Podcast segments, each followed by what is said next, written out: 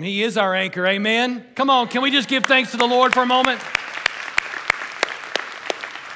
Hey, speaking of give thanks, man, Thanksgiving. Anybody, this is part of your favorite time of the year? Come on, somebody. I'm just curious, how many people are going to be traveling this week? Let me just give a sign of hands. Lord, be with you guys, be safe. And hey, how about let's this time have a no drama at our Thanksgiving tables? Come on, somebody. Come on, Grandma. No, no drama this time. It's always Grandma. She says something, everybody's like, oh, no, no. Hey, well, I know. so grandma's like, be careful now, be careful. It's already started. Hey, listen, we do pray that you guys have a wonderful Thanksgiving. I just want to have some fun with you just for a moment before we dive into the word today in part three of our series, Anchored. And so, if we were having all you beautiful people and all those watching online, online, we want to say thank you for joining us today. If we had you guys over our house, number one, it'd be a humongous table. Come on, somebody. But we would need to know what you like. And so I want to throw a couple things your way and just give me a sign of hands or noise, all right, so we, cause we can kind of prepare the menu, all right? So would you rather have, I know that turkey is kind of iconic, it's Thanksgiving, but some people don't like turkey, they like ham. So would you rather have turkey or ham at Thanksgiving. Where's my turkey people? All right. Come on, you turkeys. All right. Where my ham people?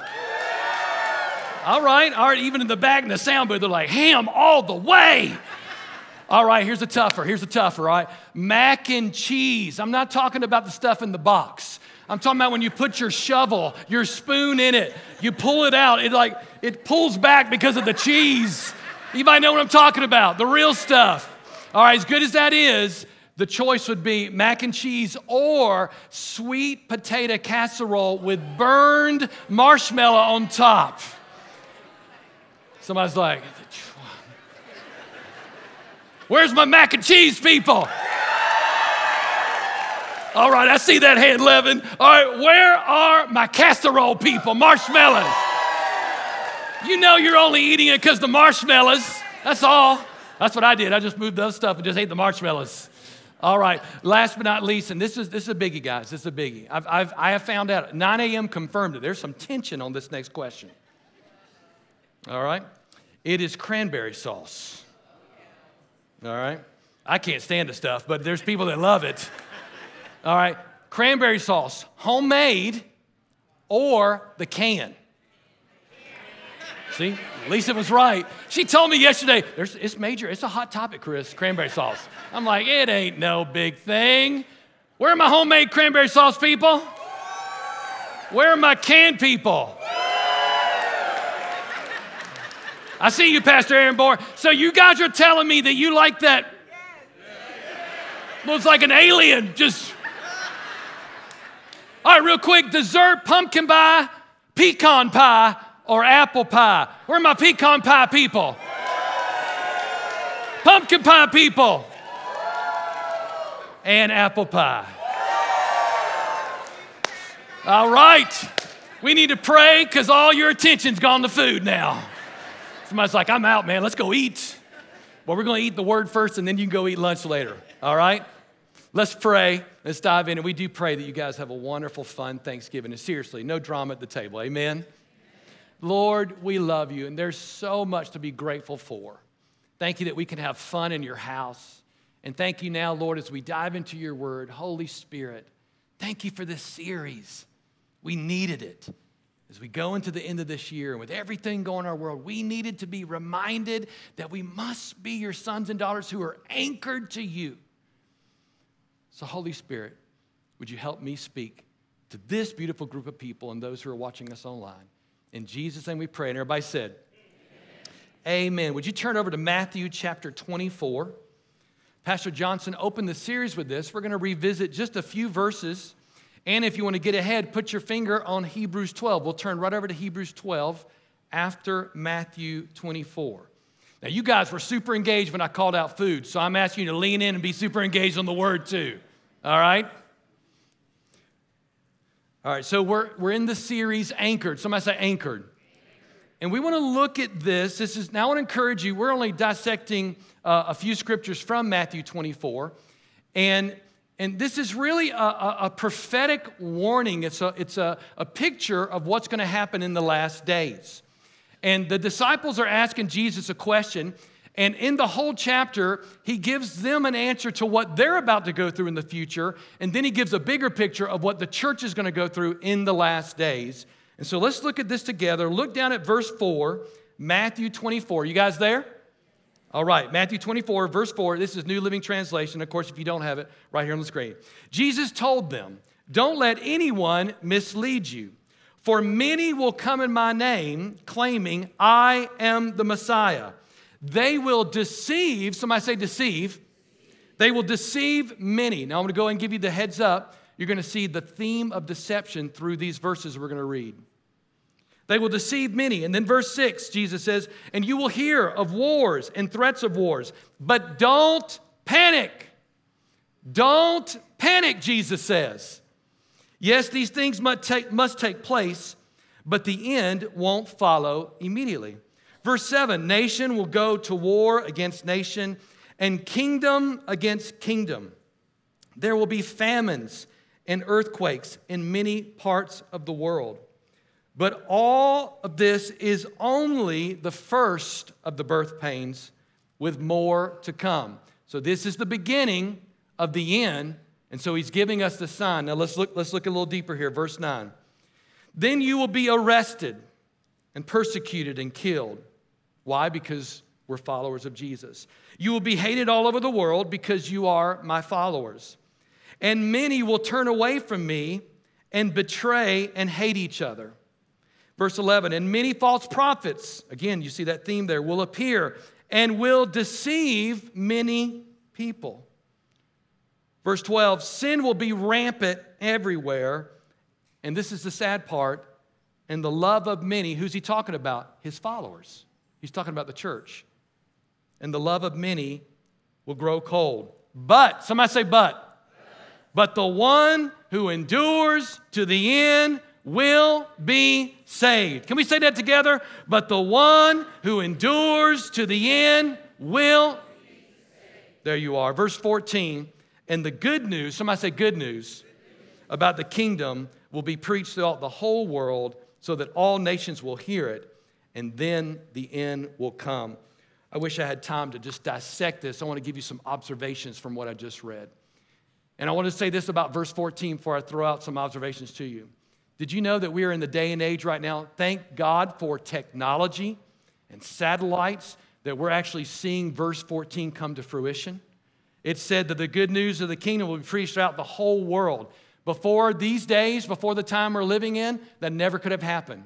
But because of technology and satellites, they are finding unreached people groups around the world, and they're using computers with, with linguistics and studying languages, and they're coming in and telling unreached people about Jesus Christ. And so that window of time and space and people is getting smaller and smaller, where the good news will be preached around the world. And then Jesus says, I will come back. It's pretty amazing when you think about it. And so I want to give you some quick observations. Four, if you're taking notes. We got a lot of note takers in the room on your cell phone, or maybe you go old school like me. But here we go. Note number one Could we be living in the beginning of this prophecy? I believe we are. I want to encourage you to go read the whole chapter. My Bible calls it the signs of the end of the age. Last days, people use that language. It's not days, it's a period of time. It's the last period of time. It's the time that where time will end.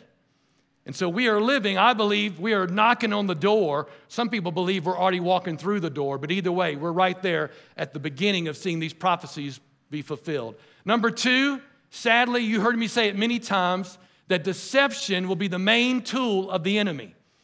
Now, 11 a.m., look up at me real quick over here. Did you know that you cannot be deceived if you are anchored to Jesus and His Word? You cannot be deceived if you are anchored to Jesus in the midst of a storm and anchored, firmly planted in the Word of God. Why? Because the truth will always expose the lie. The truth, not your truth or my truth, not the world's truth, the truth of God's word will set you free and will expose the lies of the enemy. And it will expose when you hear things in the world that you think could be God, but it, the word will say that ain't God. That's why we gotta be people of the word. or we will be deceived. Because Jesus said, Many will come in my name. And they'll do even, I'm, I'm getting ahead of myself here, but they'll even do counterfeit miracles to get people to believe. And so we got to make sure that we look at the B I B L E and live by it. Amen? Number three observation from what I just read that the goal of hell during the last days, again in quotes, it's a time period, not days, is to, excuse me, is to disconnect people from God. That's the whole goal. If they can get you, if, the, if hell can get us disconnected, then we're easy picking. And so we got to be a people that when we're going through the storm, come on, don't give up, press into Jesus. When you're going through a difficult time, don't give up. The enemy's goal is to get you disconnected, but the goal of heaven for you is to plug into Jesus.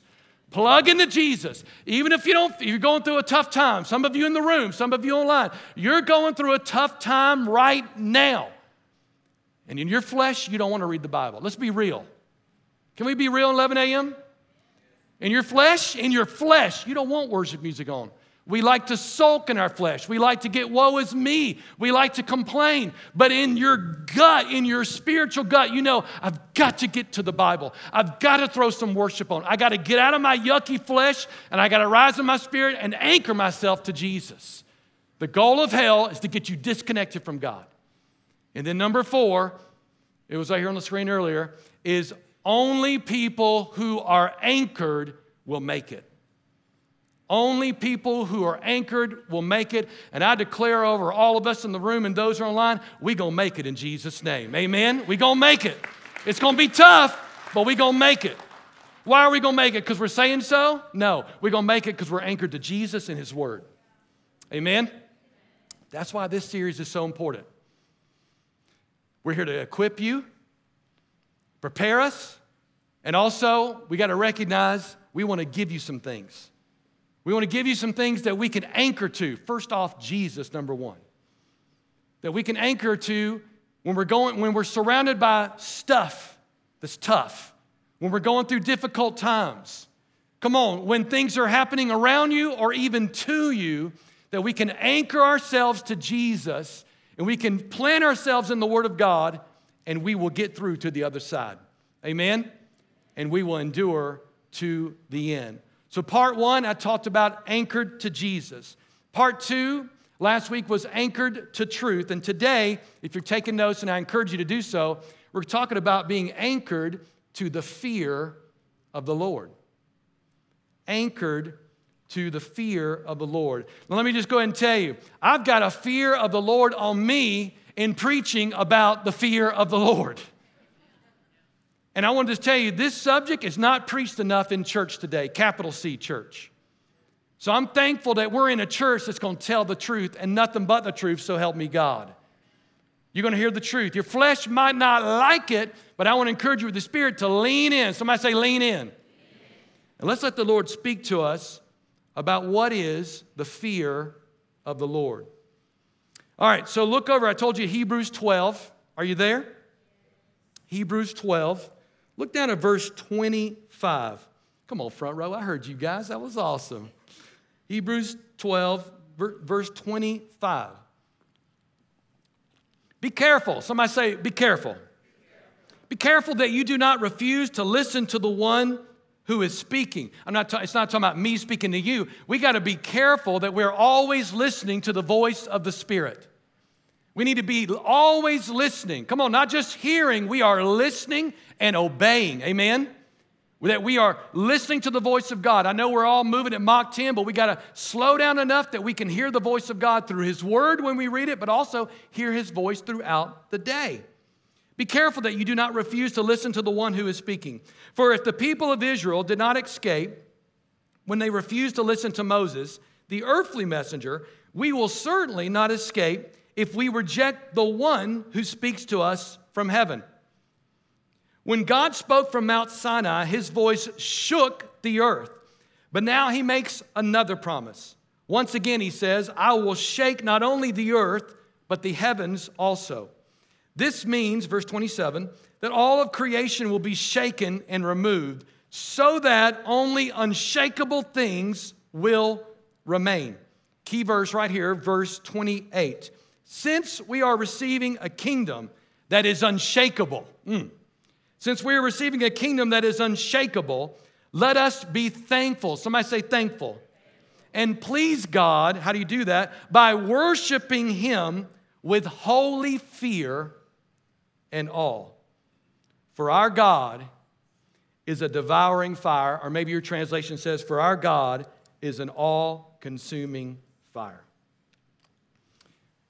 11 a.m., there's a whole lot of shaking going on in our world right now, in our nation, in our state. There are many, many people shaken to the core with fear. I've said it before, I'll say it again. I would say jump on the news just to watch the highlights and then get off because it's flat out depressing. And it can be scary if you allow it to get inside. I like to stay alert and know what's going on, and so I know how to pray. That's it. But I want to encourage you the, the sad part about all this with fear that's in our nation and in our, in our world and in people, it's also in the people of God. Many Christians are shaken to the core of wondering what's going to happen next. And it feels like fear, even uh, people being terrified, that it's escalated since COVID hit us a couple years ago. There's just there's panic, and it's almost we, we, we have we're just a little bit on edge. You might know what I'm talking about. You can be at the gas station and feel a little on edge. You can be at the Mall of Georgia and just feel a little on edge. You could be wherever, and it's just a little bit unnerving what's happening local and what's happening global. But what I want to tell you is today, to spell this out really clearly so we can get on the same page, there is a big difference. Listen to me now. There's a big difference between the spirit of fear and the fear of the Lord. Now, listen, we have a lot of newbies in this church. I'm so thankful. We are reaching people. So there's a myriad of people in this room with, with different life experiences. There's new to the faith. All right? And so I'm going to be real simple. I'm a simple man anyway, and I'm going to make it as clear as I can. And I also know there's a lot of people that have been Christians for a long time. But we got to make sure that we understand the difference between a spirit of fear, by the way, which is a demon, and the fear of the Lord, which is holy, reverent worship before God. One will make you run from God, one will make you run to God. The fear of the Lord will make you run straight to his feet and give him all you got. The other fear will make you be terrified. Now, I want to give you, I want to give you some backing on this so you don't think this is just Chris's opinion. The fear has two meanings in Hebrew. One is pakad, and the other one is yaira. Somebody say pakad. Pakad means terror, or the word terrified, dread, or literally the literal emotion of fear that one experiences in a dangerous situation. For me, that would be going up a roller coaster. Ching, ching, ching, ching, ching, ching, ching, ching, ching. Ah! I mean, that's me. And that's, that's silly, right? I mean, but that scares me to death. Last roller coaster I went on was like five years ago. My son Grant, I will never step on another one again. I'm scared of them. Don't like it. Man wasn't supposed to do that. But there's real fears, like I talked about earlier. That's silly fear, but there's real fears. There's a lot of people probably in this room, like me, I had to get this thing conquered by the help of the Holy Spirit, that have a fear of man, fear of failure, fear of rejection. I could go on and go on. Do you know there are hundreds of fears, phobias that are in people that we deal with? That's that's the pakad. But then there's the yaira. Somebody say yaira. Not gyra, yaira. yaira means deep respect, reverent worship, or I love this word, awesomeness. The word awe. Somebody say awe. Awe, not like awe, but awe. The awe and wonder of our God. I want to read to you again so you can get in your spirit. It says this let us be thankful and please God by worshiping Him. Let me stop right there. That's not talking about what we just did a while ago for about 25 minutes. That's a portion of worship. He's talking about living 24 7 as a worshiper. And how do you do that? You do it with a holy fear and awe. Amen? Let us be thankful. Please God by worshiping Him with holy fear and all. So you can see, you can see that there's a big difference between the fear of the Lord and the spirit and the spirit of fear. Okay? So listen, I'm gonna say to you like this. One fear, the spirit of fear, demonic, straight from the pit of hell, it will cripple you. It will paralyze you in your tracks. The other fear will liberate you so you can run hard after Jesus. We need the fear of the Lord. Now, was when I was in prayer here yesterday with a few brothers praying for you and praying for the service and praying for myself, the word came to me tormenting. And that there are people here, I said this in nine, I'll say it in one, I'm saying it in 11. There are people here, if you're honest with yourself, that you are tormented with fear. And I want to just tell you number one, I'm sorry for whatever you've gone through to get to the place that you've been tormented with fear. But I also want to tell you, you don't have to let that thing live in you anymore. You don't have to let that thing dictate your decision making. That we are not supposed to be, because we are the people of God, tormented by anything. We, we are literally a people who are led by the Spirit of God. God doesn't torment us, but hell will. And so I want to just encourage you today if you're struggling with just, you're tormented inside, deep inside, no one knows. You put a good church face on Sundays. You might even lift your hands to the Lord, but you go home and you are terrified. Can I tell you what? God says today, no more in Jesus' name that you don't have to walk in fear and live in a place of fear. Let me just say this when those two come together and they have a boxing match, the fear of the Lord wins every time. Actually, you cannot live in the spirit of fear when you're walking in the fear of the Lord. Yes, it takes faith to rise up out of fears. But I'm telling you, as you run after God and you walk in the fear of the Lord and you make Him mighty and great in your heart and mind, He's already mighty and great. But when you make Him that in you and live that way, all the fears that try to control us, they just fall off us when we walk in the fear of the Lord. So let me try to give you a definition of the fear of the Lord. I say try because this could be a four week series and it's hard to put in one message, but I'll do my best. The fear of the Lord is this to hold in the highest honor. Somebody say highest honor. Nobody higher. Nobody. Nobody gets any more than Jesus. The highest, the best. He's the king, he deserves the best. The best of me, the best of my life. The fear of the Lord is to hold in the highest honor, to revere, that word reverence, and all. Here's my question to us today. Y'all still with me? Have we lost the awe and wonder of our King? It's introspective. Church, it's happened to me. It's probably happened to many of us. You get used to being a Christian. You forget after a while of years of knowing the Lord about the joy of our salvation. You can come in church week after week and sing the songs, maybe clap, maybe even get a little groove on. Maybe lift your hands to the Lord and it can become routine. It can become the same old, same old. You can find yourself, even though you hate it, going through the motions. It's called religion and it can jump on any of us. But I'm here to remind you today that Jesus did not die for religion, He died for a relationship. Amen? He died for a relationship with us.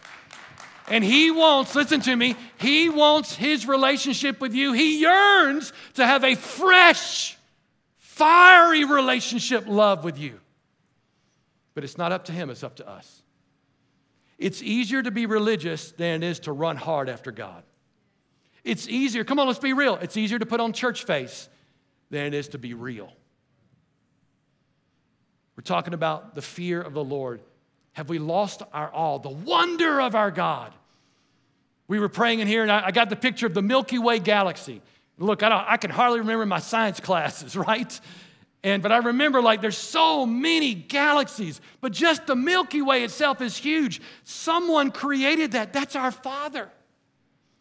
Have we lost the wonder of how big He is, how powerful He is? I tell you what I've realized is when you realize how big He is, you realize how small you are, but not insignificant. Some of you feel insignificant. You are not insignificant. When you realize how big He is and how small you are, you also realize how big His love is. how loud His love is. And you know what? That calls us to be precious to Him. I'm, I may be small, He may be big, but I'm precious to Him. You're precious to Him because we're His kids.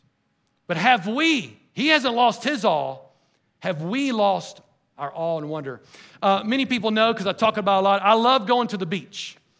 I could go to the beach all day long. I know that you're in here. Any beach people with me in the room? Hello. All right. I want you to see it in your mind right now. Those waves. Man, we, we, I don't know if you've ever done this. If it's cool enough, we'd open the doors, falling asleep, and just hear those waves. Like I'm in my bed, like,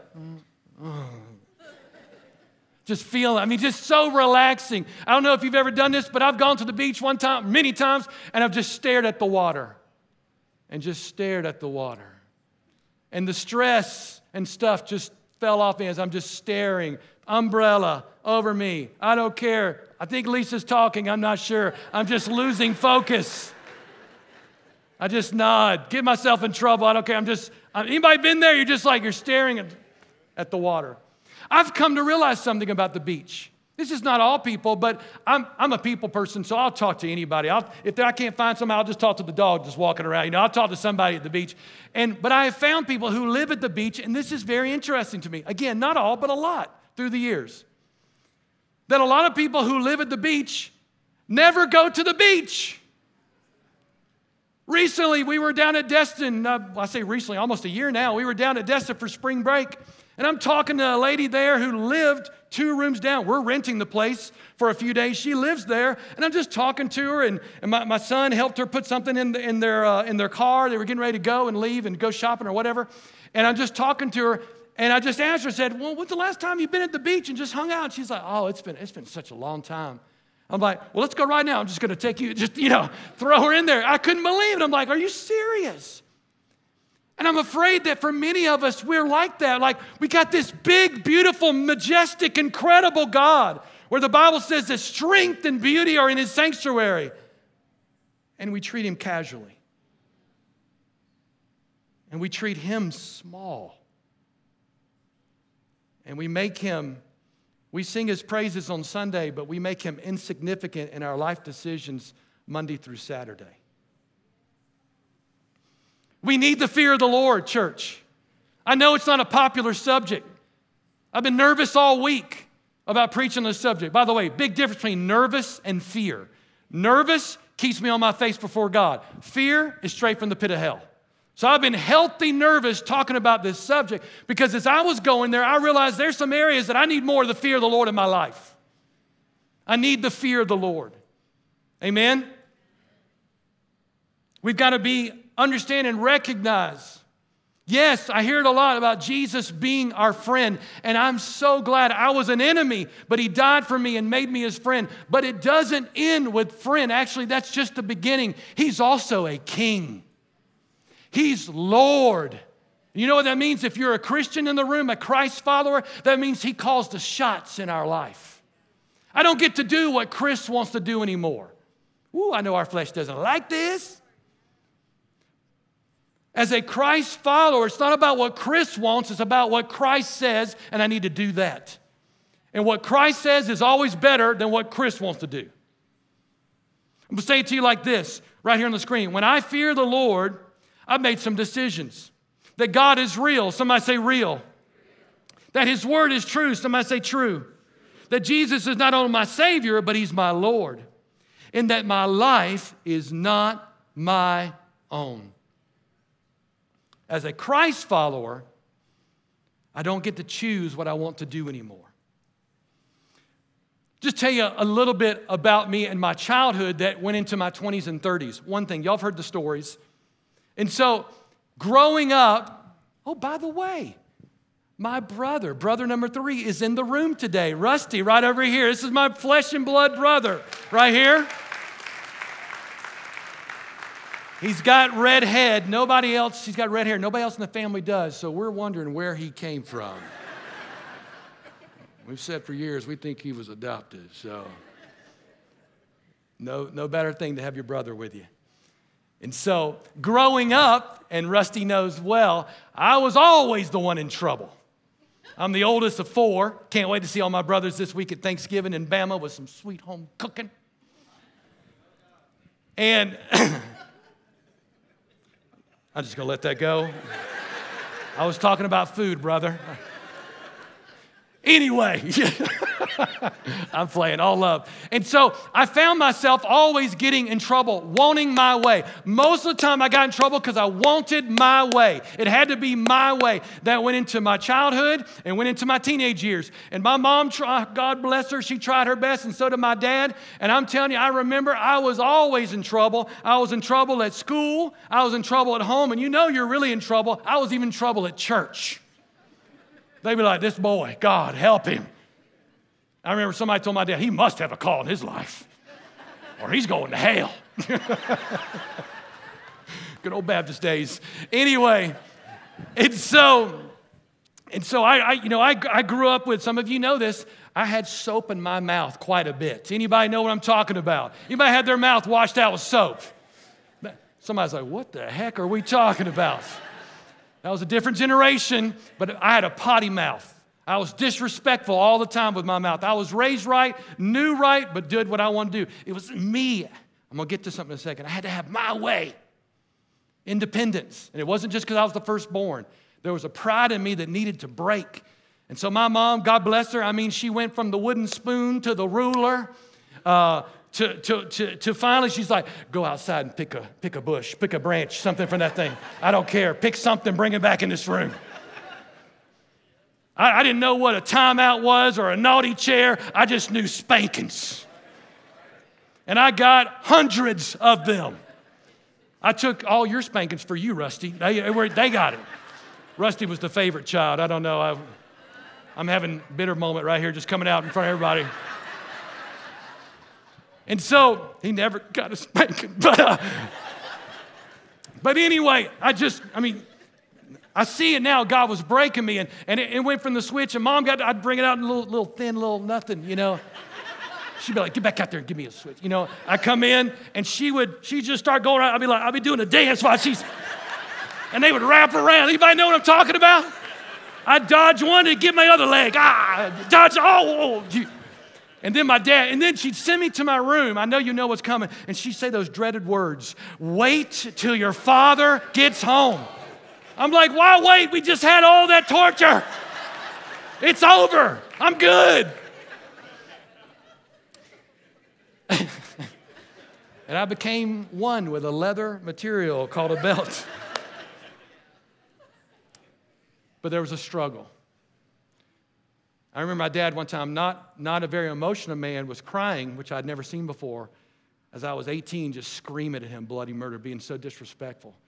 And he said to me through tears, could hardly get it out, When are you just gonna surrender? Why does it always gotta be your way? And of course, I was pointing, because you want to be your way, yelling at him, being so disrespectful. 19, I surrender my heart to God. Y'all know the story. If you're a guest, Go check out the message, a former message.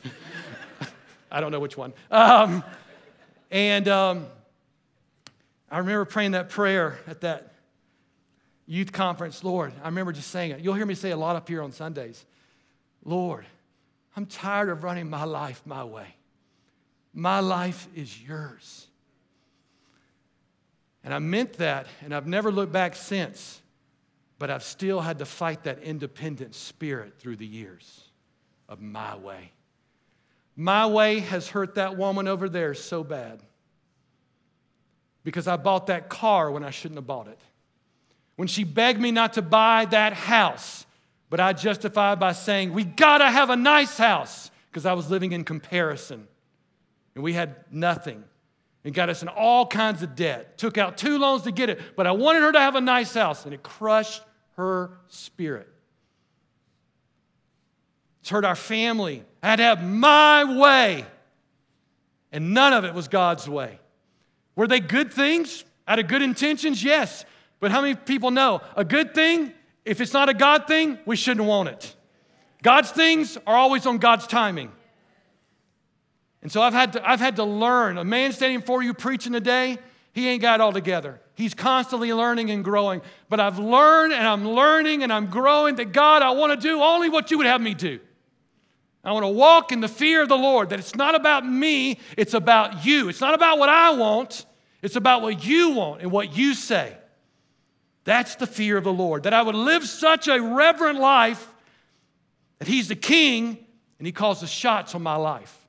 And when I start doing things that are out of His will, be it sin or even just decision making that's not God, that I'd be pricked quick, that I would repent quick. Because guess what? When we don't, we start justifying it. Well, well, I mean, we start justifying it. When I fear the Lord, my life becomes more and more dependent on what God says over what I want to do. 1 Peter 1, three verses, 14 through 17, says this So you must live, somebody say, live, as God's obedient children. Don't, and this is key, and some of you, we've all been there at times, but some of you are, I feel like when I was praying yesterday, some of you are right here in this verse, so lean in. Don't slip back into your old ways of living to satisfy your own desire. Have you noticed when we're fighting great discouragement, when we're going through a dark storm, have you noticed you feel so weak and it's just easy to go back to the same old, same old? It's easy to go back to the yuck. It's easy to go back to that old, bad, ungodly habit. So he says, Don't slip back into your old ways of living to satisfy your own desires. You didn't know any better then, but now, somebody say now. Now you must be holy in everything you do, just as God who chose you is holy. For the scriptures say, You must be holy because I am holy. And remember that the Heavenly Father to whom you pray, He has no favorites. Now look at this. This is a fear of the Lord verse right here. He will judge or reward you according to what you do. People don't like to think of judgment with Jesus, but even as Christians, we will be judged by the way we lived our life. Not about going to heaven or hell. If you're a true Christ follower, you're going to be with Him in paradise, but we're also going to be judged on the way we lived our life. So you must live, somebody say live. There it is again. So you must live, how do you, in reverent fear of Him during your time here. I love this language as temporary residents. Church, our life is temporary. You woke up this morning, you probably didn't even think about it, but the first breath, you woke up, your eyes open. God knows the brevity of our life. He holds our breath. I know we don't think about it, but He holds our very breath in His hands. We woke up this morning, that means our life is not over, there's still things to do. We want to live for Him, amen? I know we don't think about that, People don't think because we just, you know, we go about our life, we do our own thing, we don't realize that God is holding our very breath. He knows the days that I'll live this earth. I just want to live it for Him. I want to learn from my mistakes. I want to learn from the sins that easily tripped me up when I was younger. Not only so I don't repeat them, but so my, the generation following me won't repeat them. Are you with me? So here's the deal about this reverence, this worship before God. We're just going to move on because of time, but we got to understand and recognize this. A reverent life for God turns into a submitted life to God. If you're taking notes, you need to write that down. A reverent life for God turns into a submitted life to God. When you revere God and worship Him as King with your life, you're going to be submitted to Him. And you're going to easily know when you're not submitted that your heart would be pricked quickly, that you'd make things right quickly. If you get off and start making your own life decisions, that you'd be pricked by the Spirit. Oh, God, forgive me. I'm so sorry. I didn't even get you involved with that. Father, forgive me. Lord, what should I do? Whatever it is, that we be submitted to God. And listen, church, and when we mess up, and we all do, when we mess up, we would not run away from the Father, we'd run to the Father. Hey, what did Adam and Eve do when they sinned against their father? They hid. There are too many sons and daughters of the king in this room that are hiding in your sins. Listen, God already knows it. Just bring it to Him. He's not some old man in the sky going to beat you down. He's a father that will hold you, that will love you, that will heal you, that will embrace you. He says, Come as we are. Not just come when you're clean, come when you're good, but come when you're hurting. Come when you're in habitual sin. Just come. Amen? The fear of the Lord. If you're walking the fear of the Lord, you don't run from the Father, you run to the Father. And let me just say to you like this again, as Christ followers in the room, our fear, our fear shouldn't be death. We should not be fearing death because come on, we don't, we don't die. That last breath, your eyes close, you open your eyes, you're with Jesus. To be absent from the body is to be in the presence of the Lord.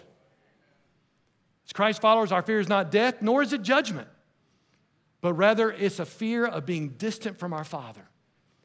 And it's not Him that distances Himself, it's us, it's me. And every child wants to be close to their Father. We need the fear of the Lord. We need the fear of the Lord. Amen? There are so many incredible blessings that I don't have time, so many promises, so many benefits that come from walking in the fear of the Lord.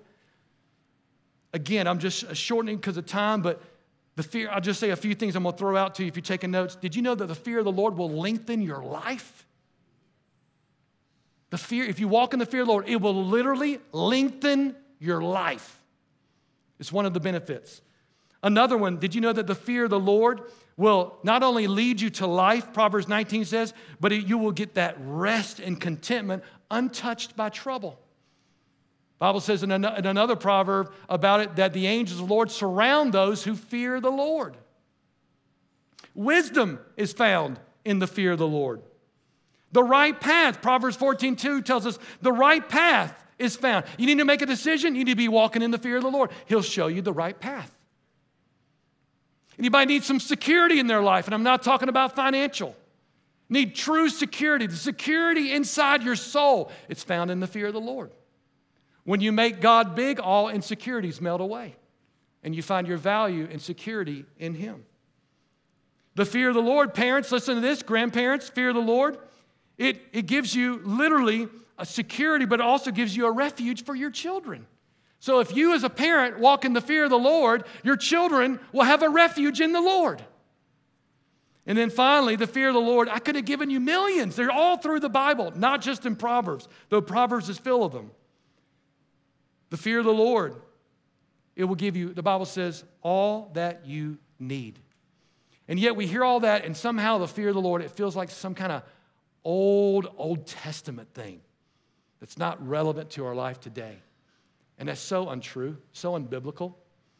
The author Jerry Bridges said it like this He said, There was a time when committed Christians were known as God fearing people, but somewhere along the way, we lost it. Now, the idea of fearing God, if thought of at all, seems like a relic of the past. Mm. I want to give you a, a graphic here that our amazing Stratmart team made for all the campuses.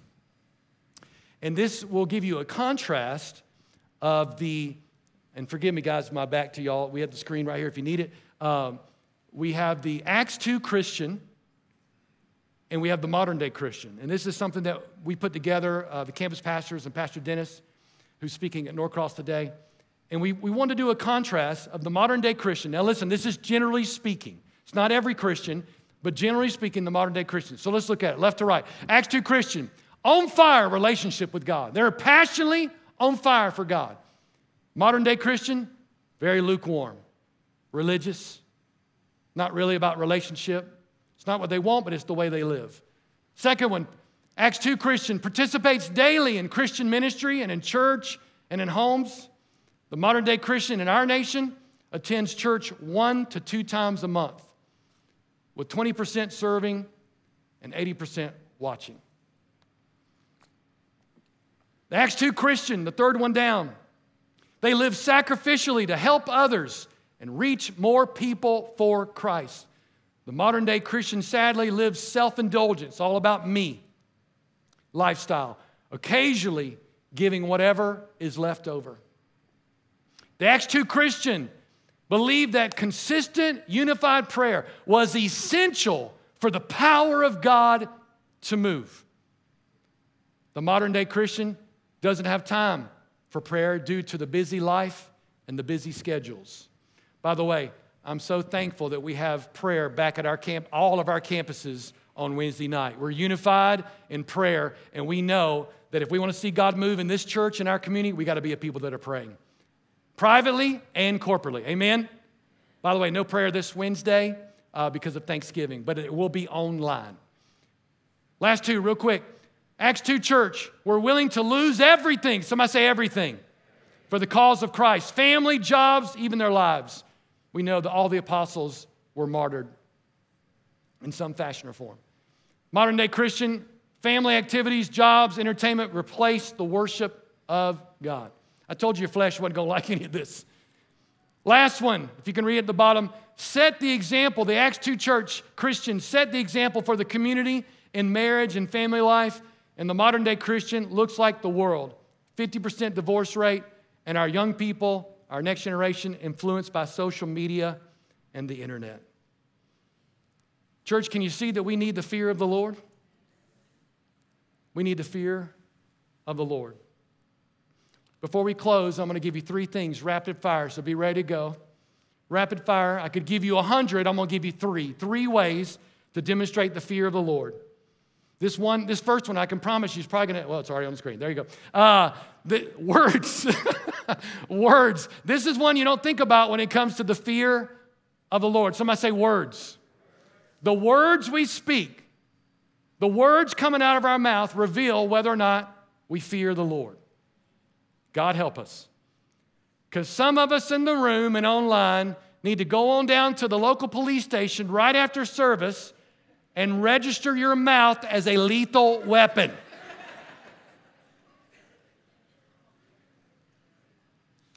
Brothers and sisters, as James said, it should not be so. How can we praise God with our mouth and curse our brothers and sisters, it says?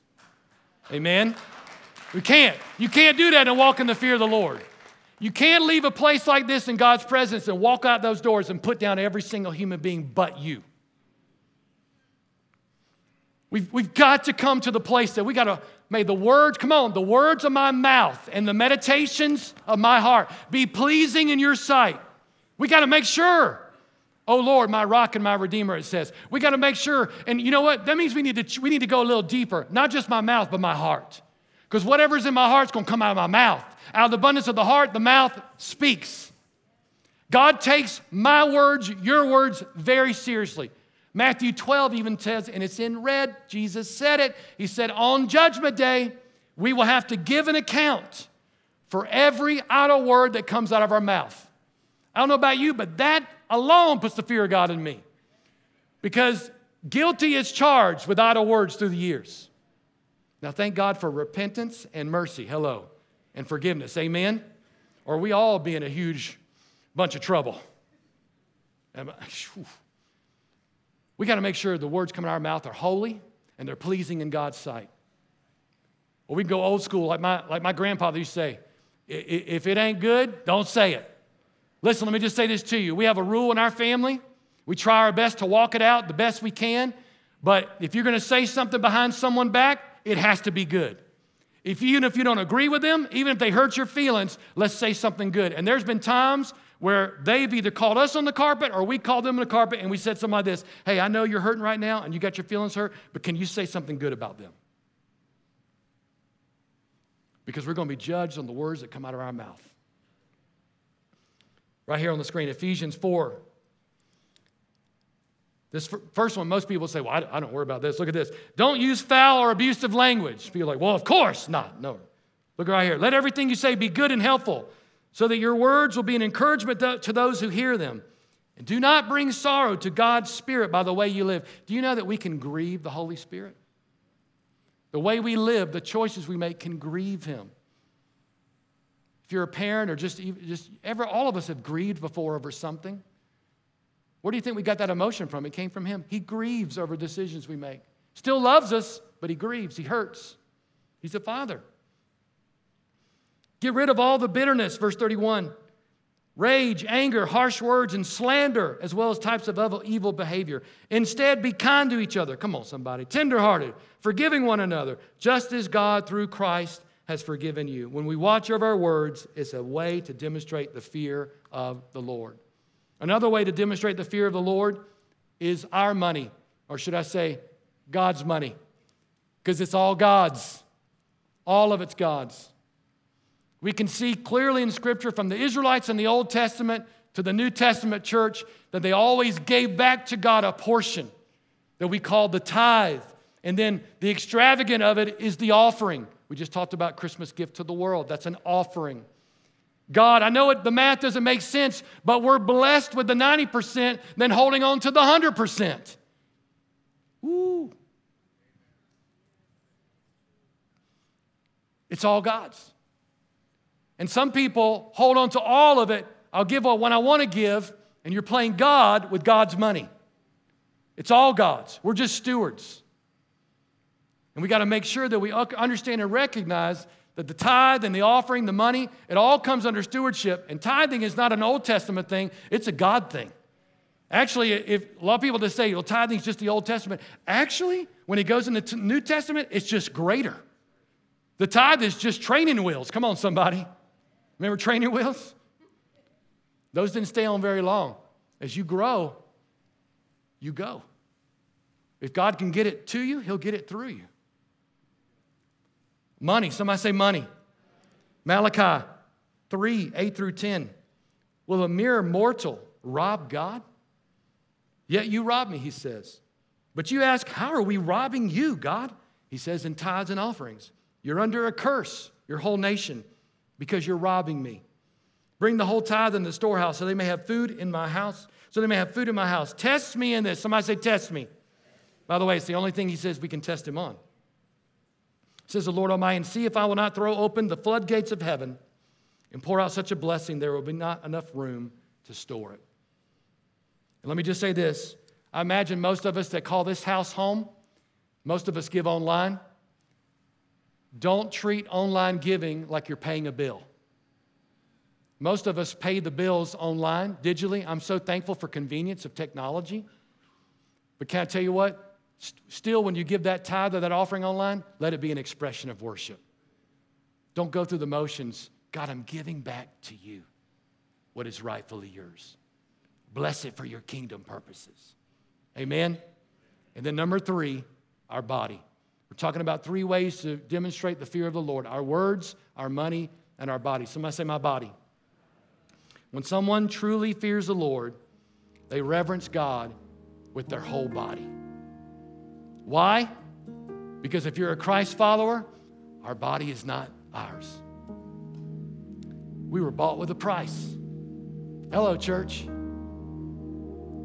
I don't live for me, I live for Him. I got to check myself. What am I looking at with my eyes? My body. What am I putting before me? What am I, what am I putting into my ears? My body.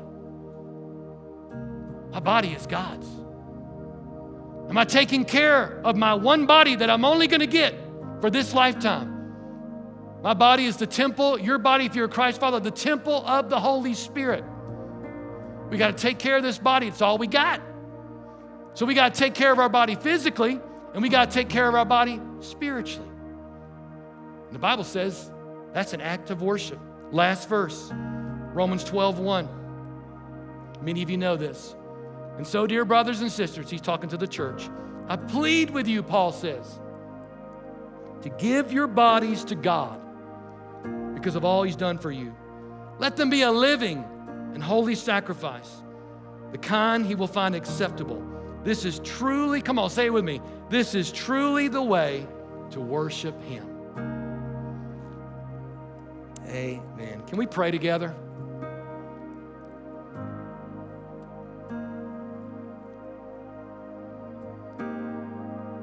Every one of us, starting with me, can grow in the fear of the Lord. I want to say that again. Every one of us, starting with me, we can, we can grow in the fear of the Lord. It's all about the posture of our heart. Some of us here were like me in the early days. You love God, but you did your life your way. And today, you can start living for God His way. Living life the way He says and what He tells us to do. Some of us here, we're harboring unforgiveness, living with offense. And God's been telling us and telling us, you gotta let it go. It's killing you. You can't move forward. You can't even be forgiven if you're having holding on to unforgiveness. The Father's been whispering to you, let it go. It's poisoning your soul. Today, by the grace and the help of the Holy Spirit, you can. Doesn't mean what they did was right, but you can let go of the poison and let go of the unforgiveness and start fresh with God today, walking in the fear of the Lord. Some of us, as I said earlier, we've slipped back into our old sins and addictions. Could have been a tough time, could have been a loss of job, loss of a family member. There's always those losses that brings in the door of discouragement. It can come in so quickly, and all of a sudden we find ourselves in old sins that we conquered years ago, and now they're conquering us again. But today we can make things right. Today we can leave this place with a new mindset. I'm not going to be in that trap anymore. We can let the Lord conquer that desire in us so we can conquer that ungodly habit. And finally, some of us in the room, we've grown cold if we're honest. We hate it, but we find ourselves going through the motions. It's called religion. Our fire that once was is barely a flicker. And today we can say, God, forgive me. I repent of letting this fire go out. You are my first love. You are my fire. You are my passion. Forgive me for putting other things, other people in front of you. Can we stand together? I want to ask us to do something. And I'm going to do it right with you. So we're going to do this together. I believe with all my heart that God is all about movement. We need to move closer to Him. And I'm going to ask us in this moment before God. For many of us in the room, we need to bow our knee in submission to the King. It's a physical move of the posture and of our hearts. The question came to me as I was walking to this room How long has it been since you've been in your bedroom and you grabbed your spouse's hand and bowed before the Lord in worship and submission to God? We got to resubmit and realign our marriage to God. Your own life before God, I submit to you. Some of you, that's not what you need to do. Some of you have never lifted your hands ever to the Lord. Lifting your hands is an act of worship, but it's also a state of surrender. That you can lift your hands to Jesus, saying, God, my life is yours. Some of you need to come up front. You've never moved. Need to come up front. There's nothing magical about this. This would just be an altar area. You, some of you need to turn around to your chair and make that your altar before God. But can we just right now? Can you make a move? Can we make a move to God? Do what you need to do. Get before the Lord in this moment as we get with God to submit ourselves to Him if you need to get on your knees, get on your knees to the Lord. Don't worry about what people are thinking. You might not be able to physically do that, but make the space in this moment your altar.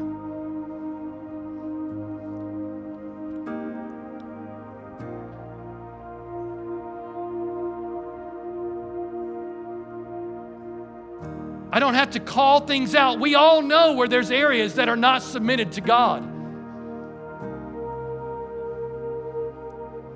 Lord Jesus, we come to you as your sons and daughters. And first and foremost, we want to brag on you, Father, that you never will give up on us, that you're always there, that your mercies are new every morning, that your grace is there to cover us and equip us throughout the day. And Lord, we come to you today, a beautiful big group of people. We all got things going on in our temples that we know that are not right. Some of us are tormented by fear. And tonight, or this moment right here today, we submit those fears to you, God. Those are ungodly fears, and we want nothing to do with them. Lord, some of us are running our life our way, never asking you what you think. Forgive us, God. We repent. Today, we say, we live for you. Lord, some of us have slipped, but I thank you that when we slip, you're right there to pick us back up. We've gotten caught up in old sins and old habits that are ungodly. Father, forgive us. We repent. We're sorry for allowing these things in your holy temple. And Lord, for all of us, I'm praying, God, starting with me, forgive us when we get caught in the going through the motions, playing church instead of being the church. Lord God, we are sons and daughters of you. So I pray, God, you restore the fire that we lost, a fire for you and you alone. Forgive us for putting materialistic things or people or whatever before you. Our life is about you and for your kingdom and for your glory. And so, Lord, we thank you that we can come boldly before your throne. You're not here to beat us up, you're here to embrace us and love us and carry us. And so we thank you, Father, that you are holy and you are good, you are perfect, you are righteous. And as we lean into you, you make us holy, you make us good, and you make us righteous. So we realign our hearts with you, King Jesus. And we say, Holy is the Lord. Holy is the Lord. Let's sing it as we close out together. Holy is the Lord.